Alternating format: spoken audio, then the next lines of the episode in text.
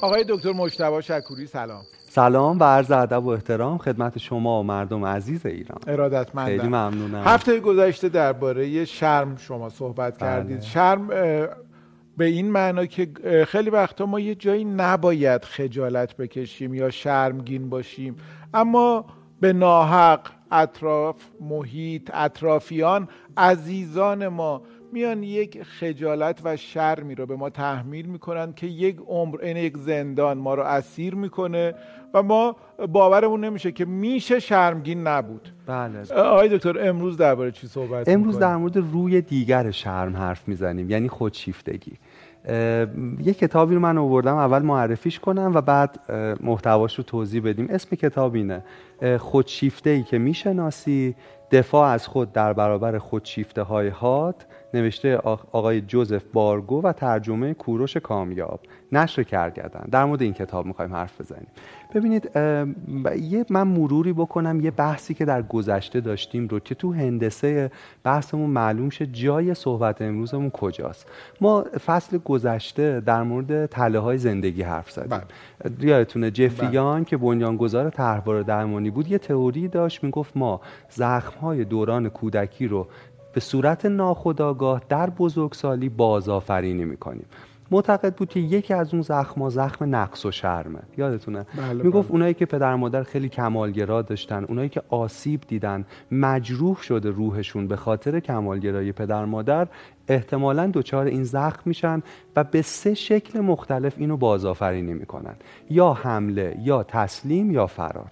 اگه حمله کنن که مثل پدر مادرشون اونا خیلی عیبجو میشن دنبال نکات منفی هن، دنبال تکرار اون زخم بر پیکره روان دیگرانن. اگه تسلیم باشه اونا زخمهاشون رو به عنوان بخشی از هویتشون همیشه میپذیرن. اکثر مشکلات عزت و نفس ناشی از اینه. اگه فرار باشه که اصلا از همه بدتره. به این نتیجه می‌رسن که انقدر دیگران عیب دارن انقدر من عیب دارم که اصلا من وارد دنیا نشم. انگار یک دیوار بین خودشون و جهان می‌کشن. خب ما چیزی که تو قسمت قبلی راجبش حرف زدیم واکنش های تسلیم و فرار بیشتر توش بود. یعنی آدم هایی که قربانی شرمن و در انزوا از این شرم رنج می‌کشن و در واقع بخشی از هویتشون شده. ولی چیزی که تو این کتاب در موردش حرف می‌زنیم اون در واقع صورت دیگه بحثه. خودشیفتگی نوعی حمله است. در واقع آقای جوزف بارگو که روانشناسه که تخصص اصلی شرم پژوهیه. بعد از دهه ها کار بالینی به این نتیجه می‌رسه که آدم هایی که رفتارهای خودشیفته نشون میدن که حالا انواعش رو توضیح میدیم خیلی قصه قراره بگیم آدمایی که زخم بنیادین شرم رو در کودکی یا بزرگسالی عمیقا تجربه کردن. و حالا مرهمی که پیدا کردن خودش یه زخم دقیقا یه. زخم جدیده. یعنی صورت ظاهری یه آدم خودشیفته به نظر نمی‌رسه که شرم در واقع بنیان رفتارهاش باشه. ما می‌بینیم آدمی که خیلی از خود راضیه خیلی از خود متشکره اتفاقا عزت نفس بالا نشون میده. ولی اگه رد پا یا اگه سرنخا رو تا سرچشمه ها دنبال کنیم اگه رد پاها رو تا سرچشمه ها پیگیری کنیم می‌بینیم زخمی عمیق از شرم باعث این خودشیفتگیه. در واقع روی دیگر شرم خودشیفتگیه. کلمه ای که بیشتر از خودشیفته در متن کتاب تکرار شده کلمه شرمه و خیلی خیلی موضوع جالبیه. ببینید اه، در- خودشیفته ها انواع مختلف دارن که حالا بهش می‌پردازیم هر کدومشون چیه. ولی من قبل از اینکه بحث رو شروع کنم می‌خوام ما این بحث رو با ارجاع به دیگران گوش نکنیم. چون وقتی من شروع می‌کنم روایت انواع خودشیفته ها رو میگم ما مدل های آدم های اطرافمون رو بررسی می‌کنیم میگیم اه همسر من اه پدر من مادر من دوست من.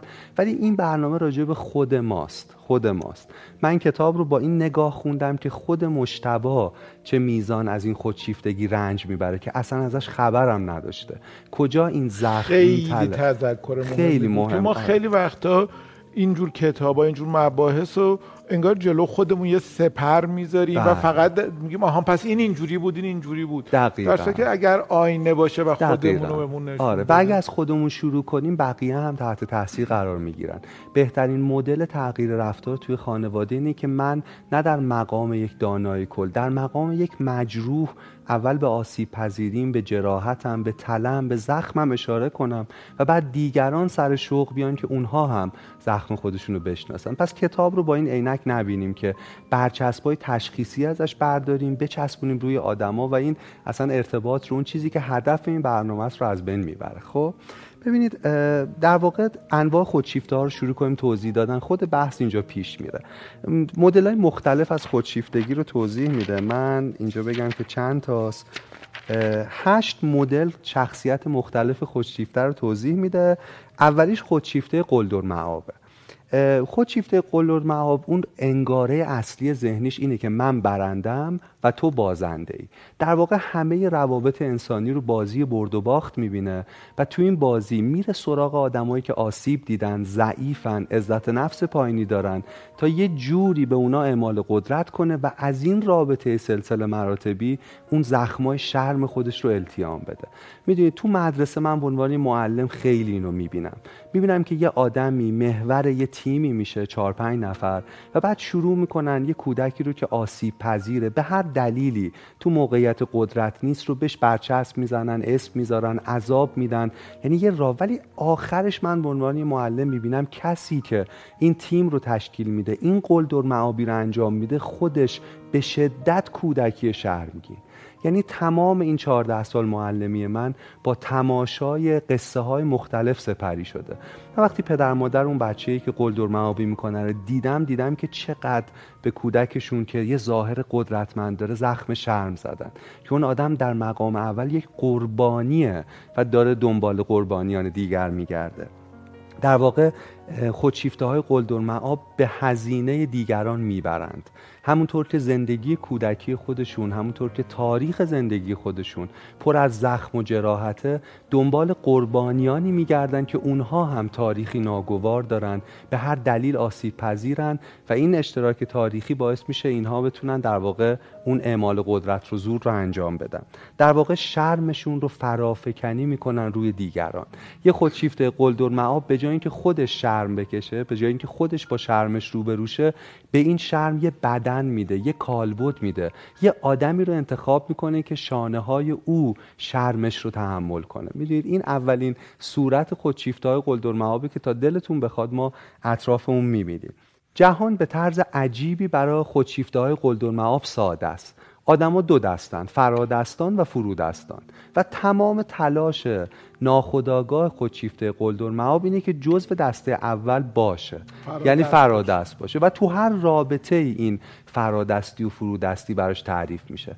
می‌دونید دو تا حالت دنیا داره. به طرز خشنی دنیا ساده است. برنده ها بازنده ها بهترین ها بدترین ها هر موقعیتی حتی یک بازی ساده ممکنه در واقع یک حمله به شرم او باشه. احساس کنید داره میبازه و رفتارهایی رو انجام بده که خیلی خارج از کنترل. آقای دکتر گفتین که این خودشیفته های قلدر معاب دنیا رو دو دسته می‌بینن. انگار سفید و سیاه باشه فرادست و فرودست. یه بندی از تاو رو من دفعه پیش تو برنامه شرم خوندم. اگر این روی دیگر شرم خودشیفتگی اجازه میدین یه بار دیگه بله فکر کنم حتما چقدر عالیه. آره همون رو دوباره تکرار کنم بسیار که عالیه. وقتی مردم برخی چیزها رو خوب می‌دانند چیزهای دیگر بد می‌شوند. اگر شما بگین این فروده است حالا بقیه میشن پراده بله، است. در صورتی که واقعا باز از شما یاد گرفتم که خواهش کسی که به نظر میاد یه جایی فرادسته تو یک سری مسائل تو کل چیزهای دیگه اه، فرودسته تو کل چیزهای دیگه فرادسته همینطوره و برعکسش و برعکس. دقیقا برعکس. یعنی من می‌خوام آقای سعد از این بحث برسم اتفاقا به اینکه ما کمی کنار یک خودشیفته رقابت طلب سلطجو قرار بگیریم و برای اولین بار از چشمان اون ماجرا رو ببینیم. می‌دونید اینا آدمای دلپذیری نیستن.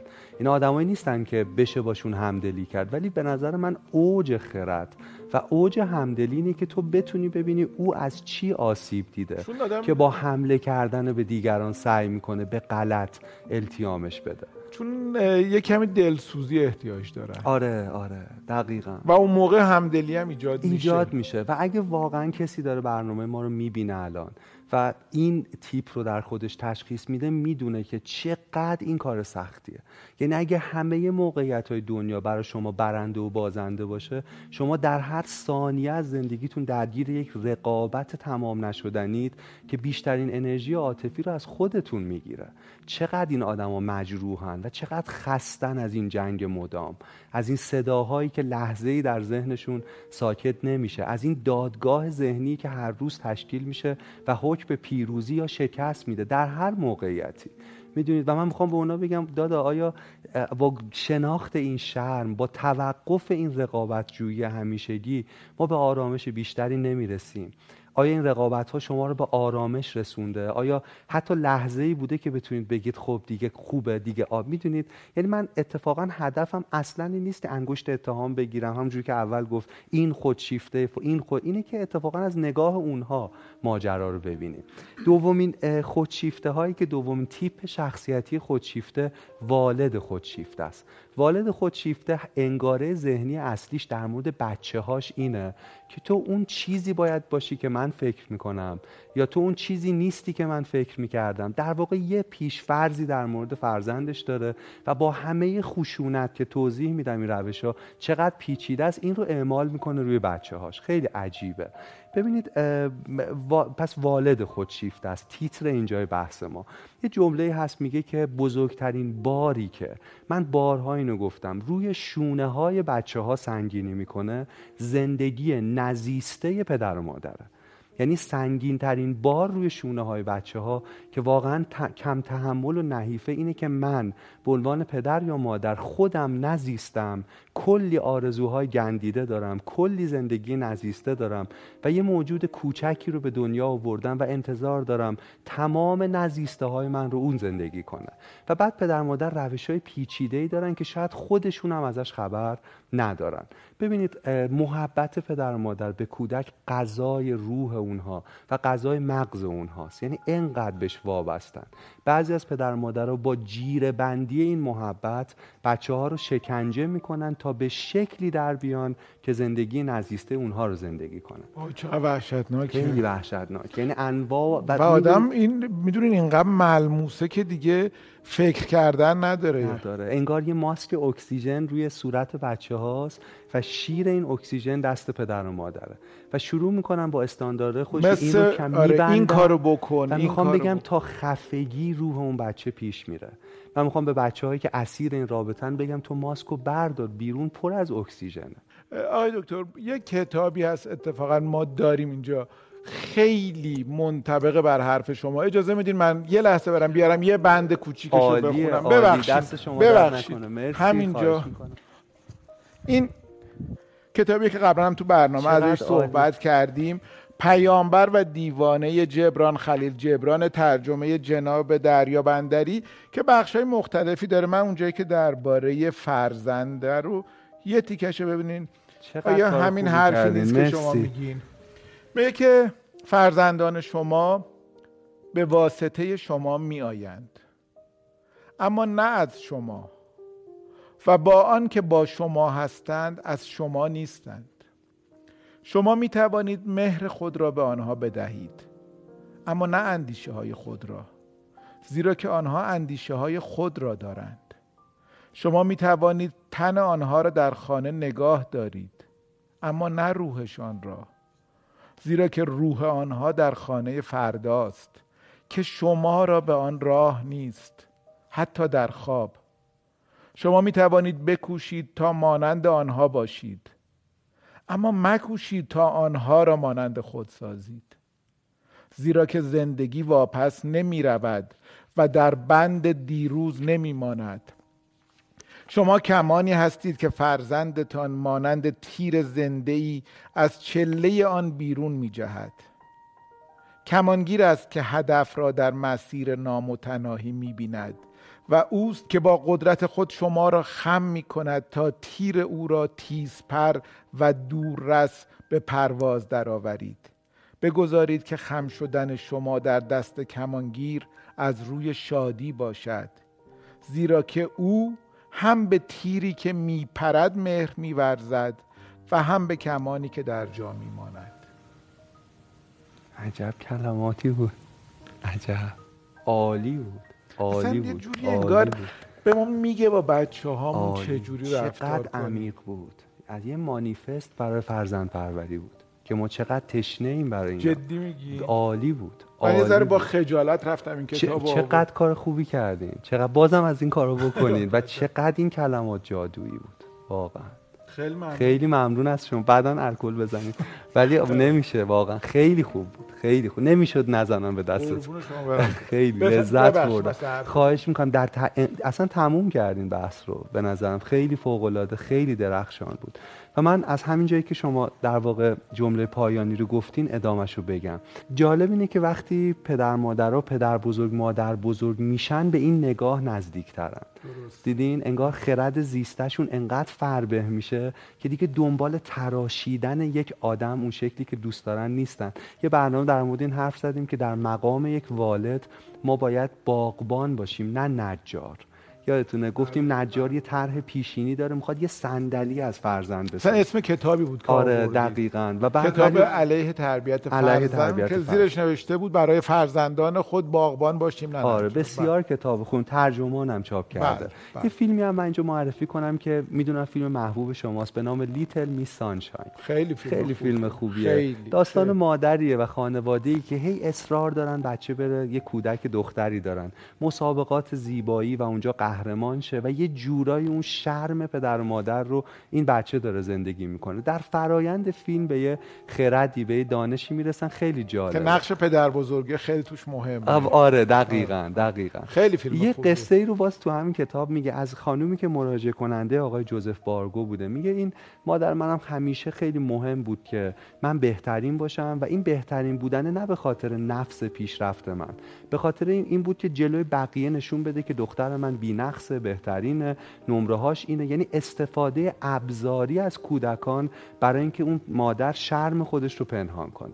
مادر در واقع به صورت نوسانی تجربه خیلی وحشتناک افسردگی داشته. یه مدتی که این بچه می اومده توی خونه از مدرسه می‌دیده که مادرش در واقع توی اتاق حال و هوای خونه فضای سنگین خونه بوی افسردگی مادر رو می‌داده.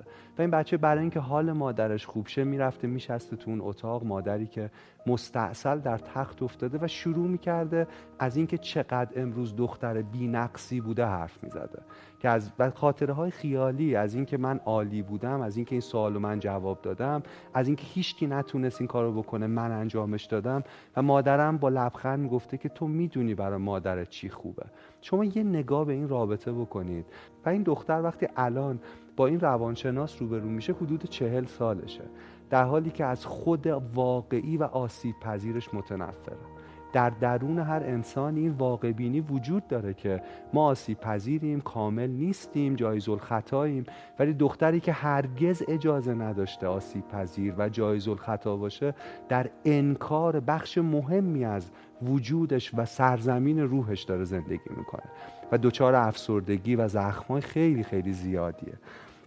باز مثال خیلی زیادی رو در مورد آدم های معروف می‌زنه. تایگر وودز استوره دنیای گلف و خب وقتمون نمی‌رسه که بگم. ولی به نظر اون بحث اصلی و مخصوصا با چیزی که شما خوندین در واقع ما اینجا بیان کردیم. سومین خودشیفته خودشیفته اقواگره.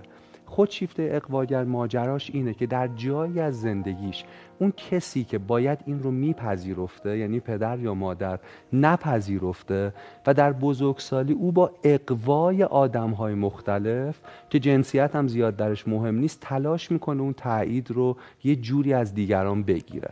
خودشیفته اقواگر یه کوهنورده. آدم ها براش یه قلن که باید فتحشون کنه پرچم بزنه ولی هرگز در اون قله زندگی نمی‌کنه. به محض اینکه کسی رو به دست میاره ارزش اون آدم کامل از بین میره. و بعد میره سراغ کوه بعدی قله بعدی انسان بعدی. یه سری روش های کلیشه هم در جذب آدما داره. مثل محبت های افراطی مثل های غیر واقع بینانه مثل اینکه می‌دونید خوششیفته اقواگر مدلش اینه که من می‌ذارم تو برندشی من نفس تو رو باد می‌کنم فربه می‌کنم تو هم بذار من برندشم تو هم نفس من رو ایگو من رو تغذیه کن یعنی تو این رابطه با آدم هست. در واقع چیز مهمی که اینجا از دست میده عمقه خودشیفته اقواگر مجموعه زیادی از روابط سطحی با دیگران با جهان داره. ولی جایی ما می‌تونیم یه عمق رو تجربه کنیم که واقعا یک آدم رو مدت طولانی باش دوستی کنیم بشناسیم کشف کنیم. او ریشه ها رو از دست میده. برگیه در دستان باد و از یه جایی به بعد چون دست زمان قارتگره اون ویژگی ها و اون توانایی های اقواگری هم از دست میره دیگه. و اینجا ناگهان با خودش روبرو میشه که دیگه نمی‌تونه از معجون اقواگری برای التیام شرمش استفاده کنه و تنها و افسرده و زخم دیده میشه. از این آدما فکر کنم دور زیاد دیدیم. آدمایی که دنبال یه سطحی هن، دنبال یه تعییدی و با یه روشی در واقع با اقواگری رو انجام میدن. رهبران فرقه ها که زیادم تو این دور زمونه جاهای مختلف دنیا می‌بینیم بعضیاشون شکل افراطی این اقواگری رو نشون میدن. مثلا یه آقایی به نام جیم جونز سال 1978 900 نفر از پیروانش رو قانع کرد که دست جمعی خودکشی کنن. و بچه ها جزو این جمعیت بودن. یعنی بچه هاشون رو آدم کشتن. من می‌خوام بگم ما اگه بدونیم که شعارهای اولیش هم خیلی انسان دوستانه آره بود. به مرور رسید. به مرور رسید به جایی که دیگه هیچ چیز رو غیر از خودش نمی‌تونست ببینه و آدما انقدر مجذوب شده بودن که این کارو کرد. ما آسیب پذیریم در مورد اقوا. بعد این رو بدونیم. می‌دونیم ما آسیب پذیریم در مورد سخاوت آدما در تعریف از خودمون. ولی بعد اینو گاهی به عنوان یه دام ببینیم. بزرگترین پادزهر مواجهه با خودشیفتهای اقواگر فروتنیه. یعنی اگر از من داره تعریف می‌کنه که تو بینقصی عالی من بدونم که من من اینطور نیستم. و این شاید یک دامیه برای اینکه من هم تعریف متقابلی بکنم و من از اینکه کنار اون آدمم ایگوم نفسم خیلی تغذیه شه و هی بخوام بیشتر ولی یه جای او رها خواهد اشکالی داره بهش بدیم این تعریفو؟ ببینید اگه اگه باورش نکنیم نه. اگه باورش طرفداران جیم جونز دیگه تو این رابطه دو طرفه باور کرده ولی اگه باور نکنیم آره نه نه. خودشیفته های در واقع اقبالیت خطرشون به اندازه قلدر معابا زیاد نیست چون قابل تشخیصن و قابل ترحمن به اندازه والد هم زیاد نیست. من می‌خوام اگه کسی آره دقیقا. اگه کسی مخاطب برنامه ماست اگه با خودش بررسی کنه منصفانه قاضی خودش باشه. آیا در روابط انسانی میگم فارغ از جنسیت در روابط با دوستانش با دنیا دنبال گرفتن اون تایید بنیادینه که هرگز نگرفته؟ می‌دونید؟ و آیا این رنج بزرگی نیست که ما در همه روابطمون هیچ عمقی رو تجربه نکنیم؟ آیا این تنهایی به مرحله انفجار نرسیده؟ آیا این درد میدین زخمه ناشی از این نیست ما با شرممون روبرو نمیشیم. می‌دونید؟ این هم نکته ای که به نظرم یادآوریش کمک می‌کنه. یه گونه دیگه خودشیفته ها خودشیفته های خود بزرگ بینن اونایی که معتقدن من پادشاه جهانم. می‌دونید؟ یعنی یه نفس این شکلی. یکی از مثالهایی که کتاب در موردش می‌زنه در واقع ترامپه. یعنی توضیح میده که آقای دونالد ترامپ چجوری این ویژگی رو این نوع خودشیفتگی رو داره نشون میده. من به عنوان یه آدمی که علاقه من به روانشناسی سیاسی بودم می‌بینم. در تمام حتی لبخندهاش در واقع این موضوع در خودشون نشون میده. داستان ترامپ هم داستان جالبیه. پدرش فرد ترامپ یه آدم خیلی در واقع مقتدری بوده. آدمی که فقط از بچه ها موفقیت می‌خواسته و هیچ چیز قابل قبول نبوده. آقای دونالد ترامپ یه برادری داره به نام فردی ترامپ. که برخلاف خود دونالد ترامپ آدم خیلی عاطفی بوده. ولی ترجمه این که این شعر دوست داشته و آدم رقیق القلبی بوده تو ذهن پدرش ضعف بوده. بارها به اون فرزند اولش به پسری که قرار بوده جانشینش باشه تو این کسب و کار خانوادگی می‌گفته تو ضعیفی تو ترسویی و از همه مهمتر تو از من نیستی. می‌دونی تو بزدلی. و اینجا اون آدم درگیر یک شرم همیشگی میشه. برادر بله و در 42 سالگی در مجموعه از الکل مواد مخدر در واقع دست به شکلی از خودکشی می‌زنه. در 42 سالگی اووردوز می‌کنه و میمیره. ولی من می‌خوام بگم این با چشمان فرزند دوم یعنی دونالد اینجوری دیده می‌شده که اگه به اندازه کافی عالی نباشه پذیرفته نخواهد شد. و من فکر می‌کنم ایشون حتما به مشاوره احتیاج داره. خیلی از سیاستمداران جهان به این احتیاج دارن. چون یه جوری ساختارا که به اون سیاستمدار حس خیلی خیلی ویژه‌ای میده. آقا صد ما نیاز داریم که آدم ها رو انسان ببینیم و به انسان بودن اونها خورسند باشیم. نه منجیانی که می‌تونن اوضاع جهان رو دگرگون کنن رستگاری رو هدیه بدن. خیلی مهمه که اگر ما روی صندلی قدرت میشینیم هر روز به خودمون یادآوری کنیم که ما مهمترین آدم جهان نیستیم. انسانیم می‌تونیم خطا کنیم انسانیم می‌تونیم می‌تونیم اشتباه کنیم. یاد دو تا جمله معروف نمایش زندگی گالیله برشت افتادم. هر دو تا جمله هم جمله های خیلی مهم و تاثیرگذاریه. بله. وقتی که کلیسا مجبور می‌کنه گالیله رو که برخلاف چیزی که مطمئن بود بگه که زمین مرکز عالمه و خورشید و بقیه سیارات دورش میگردن و گالیله. بابش که خب می‌دونست این نیست ولی به خاطر حفظ جونش میاد اینو میگه. شاگرداش که خب خیلی دوستش داشتن و قبولش داشتن اصلا باورشون نمیشه. یکیشون میاد به گالیله میگه بیچاره ملتی که قهرمان نداره. که جمله درستیه. درست.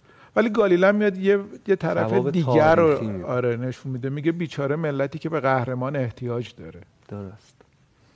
جفتش کنار هم به نظرم معنادار. میشه دقیقاً. که ما به قهرمان احتیاج ولی داریم قهرمانی انسانی ولی قهرمانی قهرمانی اینجایی بله. ولی قهرمانی بله. این جهانی ولی فکر نکنیم قهرمان ها ضعفی نداشتن نه دقیقا اتفاقاً قهرمان‌ها اگه قهرمان- قهرمانن چون ضعف داشتن اتفاقا قهرمان. تمام دقیقاً. نکته اینه که علا رقم ضعفی که داشتن قهرمان. دقیقا دقیقا حتی خیلی وقتا از این شدیدتر به دلیل ضعفی که داشتن قهرمانن می‌دونید؟ اینم باز توی برنامه راجبش توی کتابی می‌خوایم حرف بزنیم.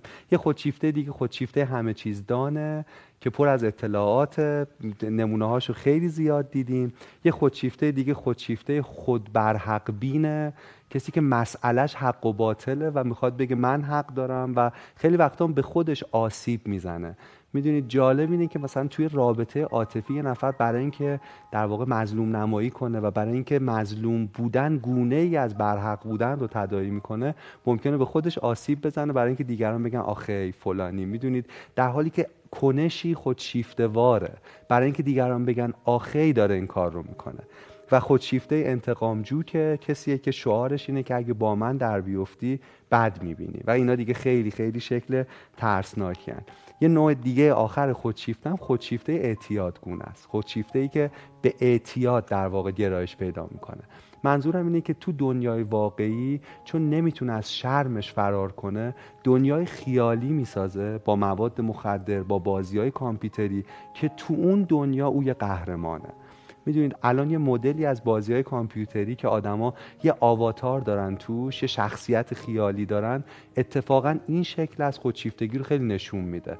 فارغ از ضعف های انسانی که ما تو جهان واقعی باش در واقع دست و پنجه نرم می‌کنیم تو اون دنیای بازی های کامپیوتری ما بی حد و مرزیم ما قدرتمندیم ما هر کاری رو می‌تونیم بکنیم. می‌خوام بگم یه سری از آدما پناه می‌برن به اون دنیا برای اینکه بتونن از شرمشون فرار کنن. این هم گونه ای از اعتیاده. در بسیاری از سلبریتی های معروف در پادشاهان موسیقی پاپ و دیگران این رفتار رو می‌تونیم ببینیم. که چطور در پایان عمرشون با مجموعه زیادی از داروهای قوی ضد درد و خواباور خودشون رو زندانی که کردن تو کتاب مثالاش که تو هست. کتاب مثال خیلی خیلی زیادی در مورد من یه دارم. خودشیفته دیگه هم به نظرم بگین میاد بگین حتما هر چقدر هر چقدر تواضع خوبه و دلچسبه خودشیفته های متواضع به نظرم خودشیفته های عجیبی هن. کسایی که تواضعشون واقعی نیست از سر اینه که بشنون که چقدر تو متواضعی چقدر تو مرد. خواهش می‌کنم. آره، این چه حرفی آره، شما آره. آفرین. اینم خیلی جالب بود. اینم خیلی جالب یه گونهش تو همون برحقبین بود که آره، خودش رو تو آره، موضع آره، آره. ضعف آره، قرار میده که. دیگران بگن نه. ولی عالی بود چیزی که اضافه کردیم صحبت های شما عالیه. انتخاباتون عالیه. تلنگرها و تذکرهاتون عالیه. ممنونم. آیا سوالی این دفعه آره من داری؟ قبل از سوال خیلی سریع چند تا نکته رو برای مواجهه با خودشیفته ها بگم. یکی اینکه حد و مرز تعیین کنیم باشون. دو اینکه بدونیم خودشیفته ها مقابل درمان خیلی مقاومت می‌کنن. چون با اون شرم بنیادینشون خیلی سخت مواجه شن یه وقتایی ما اگه فاصلمون رو حفظ کنیم امنتریم. می‌دونید. خودشیفته ها اگه اون زخمای شرمشون در واقع فعال شه به آتش های واقعا خطرناکی تبدیل میشن.